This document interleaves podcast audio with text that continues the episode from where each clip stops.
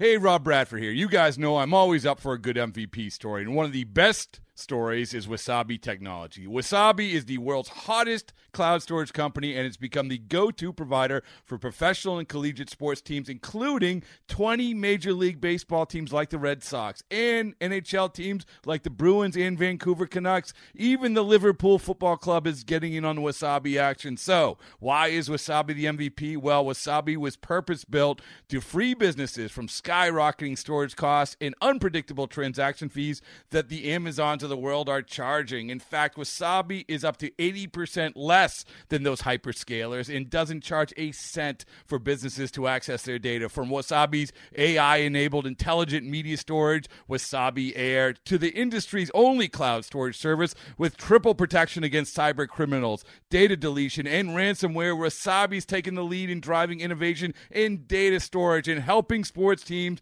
to unleash the power of their data. Wasabi, another Boston based championship team.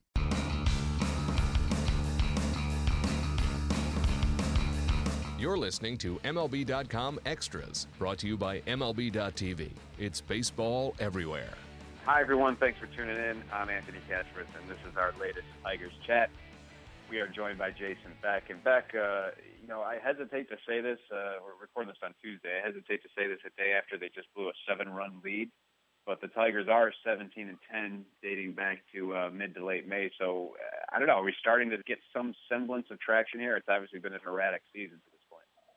Uh, I mean, we'll see. They have an interesting stretch of schedule coming up here. You know, with uh, obviously they're they're in Chicago where they blew the seven-run lead, and then they go on there to KC for what's going to be a, a pretty crucial four-game set for them against the Royals, and uh, they, that could really kind of put a little bit of definition into the uh, AL Central race heading into mid-season and, and kind of heading into the evaluation portion where, where teams start to decide whether they're buyers or sellers. I think they have a, a stretch coming up too where the uh, the Indians come to Detroit and then they go to Cleveland right around the Fourth of July, I believe.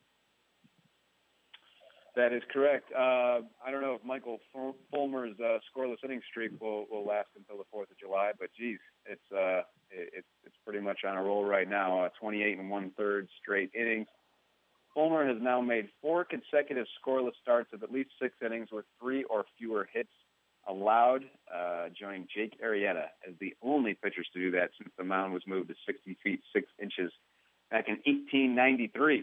So this is pretty uh, pretty amazing stuff back from from Mr. Fulmer. We talked about it. It seems like every week here lately, and uh, you know the application of that changeup and, and and how that's that's become such a weapon for him. But um, I mean, this is historic stuff we're we're seeing now. Yeah, and it should be interesting to see how it goes going forward. Um, you know, he'll he'll get a nice test in Kansas City. I know it's not quite the same Royals offense that uh, would kind of run up pitch counts on on young hurlers, but uh, there's still enough talent there where I think they could you know provide a pretty good test for him and his ability to pound the strike zone without giving up too much solid contact. And that's the thing with him right now is that, especially the way things came together on Sunday in New York, he doesn't have to necessarily be throwing up to top velocity to, to get out and that's that's a pretty big learning curve for for a guy to make at that early stage of his career. You know, Fulmer's going so good, it, it almost overshadows uh, from a national perspective. At least, uh, much talk about Justin Verlander and just how good he's been uh, this last month plus. His last seven starts, he's got a 1.93 ERA. He's got a 168 average against. He's got a 480 OPS against uh, 57 strikeouts against 11 walks in 51 and one third innings. I mean, this is, uh, you know, he doesn't have the vintage Verlander stuff necessarily, but he certainly seems to have figured out how to get vintage Verlander type numbers. Yeah, it seems like you know, this is kind of the Verlander 2.0. I think a lot of people were, were talking about. I know we've mentioned that in the past, including down the stretch last year, but it seems like, especially with that slider cutter combination, even though it, it's still kind of a sign of a it's the same pitch. It's an inconsistent slider that acts like a cutter when when he elevates it, but it seems to be throwing some hitters off, and it, at the very least, it changes the eye level on some guys. I think the more effective pitch right now is a tighter curveball. I know we've mentioned that on numerous occasions. It, mm. uh, you know, the better he throws it, the tighter it is, and, and the uh, better he locates it, the tougher it is on hitters. Uh, you know, Ian Kinsler is another guy who I think gets somewhat overlooked uh, from a national perspective. In the month of June, he's hitting 327 with a 571 slug, uh, 16 RBIs in 12 games, six extra base hits, homers in three straight games as we record this. But you know, I, just think that uh, probably one of the more underrated players in baseball, really, because we're talking about a guy who's actually compiling an interesting Hall of Fame case at this point in his career. Um, not getting much traction on the All Star ballot, as we saw with the release of the latest results here today. Uh, you know, lagging far behind uh, Jose Altuve, but it's just a, a special player having another special season. But well, if you go to by the All Star results, he's no Omar Infante either, I guess. But um, but no, it's I, I think he just seems to defy defy age right now. He, he's at that stage of his career, or he's just entering that stage where a lot of second basemen would be on the decline, and at the very least, he'd be looking at potential new positions for him. But he still handles the spot very well defensively. I think that the advanced metrics bear it out. He's really one of those uh, few Tigers at this point that consistently gets favorable ratings on defensive metrics. And part of it's because he knows how to position himself. Part of it's because he knows the hitter so well after all these years. And then hitting wise, I, I think he's really kind of you know the the prototypical leadoff hitter for this lineup. Uh, he, he can be aggressive. He runs the bases well. He doesn't have to steal a ton of bases given the guys behind him, but he knows how to put himself in a position to get a lot of runs out of hits. And uh, I think when when you look at what makes this Tigers offense go, I, think too often this guy gets overlooked. I agree. I agree. Um, Victor Martinez. Uh, it, it's hard to overlook what's going on. Anytime there's anything related to the knee with Vic, uh, you feel a little uh, uneasy. He's got right knee soreness right now. Thankfully, MRI revealed no structural damage. Um, so this one doesn't appear overly serious, but the Tigers are taking extra caution. Yeah, yeah, and it's you know given how big of a role the knees played in, in his decline at the plate last year, I think it's something you, you have to at least on the surface be wary about and kind of watch how it goes along. He's still playing up very tough at bats and he still seems to be hitting for some pretty good punch there, especially for somebody his age. But it's something where I, I think you have to be at least a little bit concerned about it over the long term. And it might be something that warrants giving him a day out of the lineup here and there once he does come back. Um, maybe it gives an excuse to put uh, Miguel Cabrera at DH and, and maybe get somebody else in at uh, first base, whether it's Andrew Romine or Mike Aviles or somebody else. Uh, last thing Beck, let's wrap up the draft. Uh, you were all over that for MLB.com, for Tigers.com. Uh, 18 of the Tigers' first 31 selections were pitchers, and it's notable that uh, 17 of those 18 were college pitchers, but their first overall pick was a high school pitcher, uh, Matt Manning, six foot six, uh, just a big dude with a big fastball. What, what can you tell me about the Tigers draft takeaway?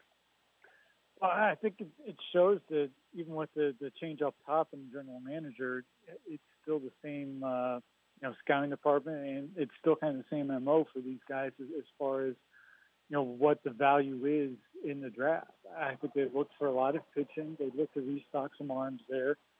But I think this is also an organization that's looking to draft and develop these guys more as opposed to, to just develop it and maybe have trade chips down the road. I think, uh, you know, Manning's going to be an interesting guy to watch. He's going to be a little bit of a project I would anticipate, given that he's only been pitching for a few years. Know, the potential there, I think, is enormous. I think it's equally intriguing for me to watch will be um, their their second pick, which is actually their fourth round pick since they missed out on a couple spots um, the Louisville kid Kyle Funkhouser. Here's a guy who was projected to be a first round talent last year and ended up going to the end of the first round and went back to school. Had a very up and down year, uh, and I think it kind of reflected in his availability on day two. He's not the type of guy that the Tigers usually go after in that respect. They don't usually take a lot of chances on guys like that to fall. Um, but there was something they liked in him. I think beyond just the velocity, I think they saw some upside to him with the way he performed down the stretch. Guys like that are going to be intriguing to watch. And they also drafted a couple college closers. Uh, they drafted the uh, Garcia kid who's been closing in Miami for three years. They drafted a Texas A&M closer. I think we got a couple smaller school uh, leading relievers as well, and that's something that you know, every few years we've seen them kind of go this route to, to try to look at arms that they can project as bullpen type arms. Maybe they don't fit as starters, but guys who you might be able to plug into late inning roles and might be able to get some upside out of them. Uh, you know, maybe even uh, some major projection. It'll be interesting to follow some of these guys in the next couple of years. All right, great analysis as always from Jason Beck. Want to thank him for joining us and thank you all for tuning in. This has been MLB.com Extras Detroit Tigers edition. MLB.tv Premium, the number one live streaming sports service, is celebrating 13 years. Watch every out of market regular season game live or on demand in true HD. Real time highlights, live look ins, pitch tracking widget, and more. MLB.tv Premium includes a free At Bat 15 subscription. Watch live baseball on over 400 mobile and connected devices. Watch at home, in the office, or on the go every night on every device. Blackout and other restrictions apply. Visit MLB.tv for details. Okay, picture this. It's Friday afternoon when a thought hits you. I can waste another weekend doing the same old whatever, or I can conquer it. I can hop into my all new Hyundai Santa Fe and hit the road. Any road. The steeper, the better. Because my all new Santa Fe is available with HTRAC, all wheel drive, so I can hit the trail without a worry in the world. Heck, with three rows and best in class rear cargo space, I can pack the whole family in with all our gear. We've got available dual wireless charging for our phones, so we'll never lose touch with civilization, and we won't lose touch with the primordial power of Mother Earth. So, which is it? Waste the weekend or do something a little more epic? And conquer it in the all new Hyundai Santa Fe. Visit HyundaiUSA.com or call 562 314 4603 for more details. Hyundai. There's joy in every journey.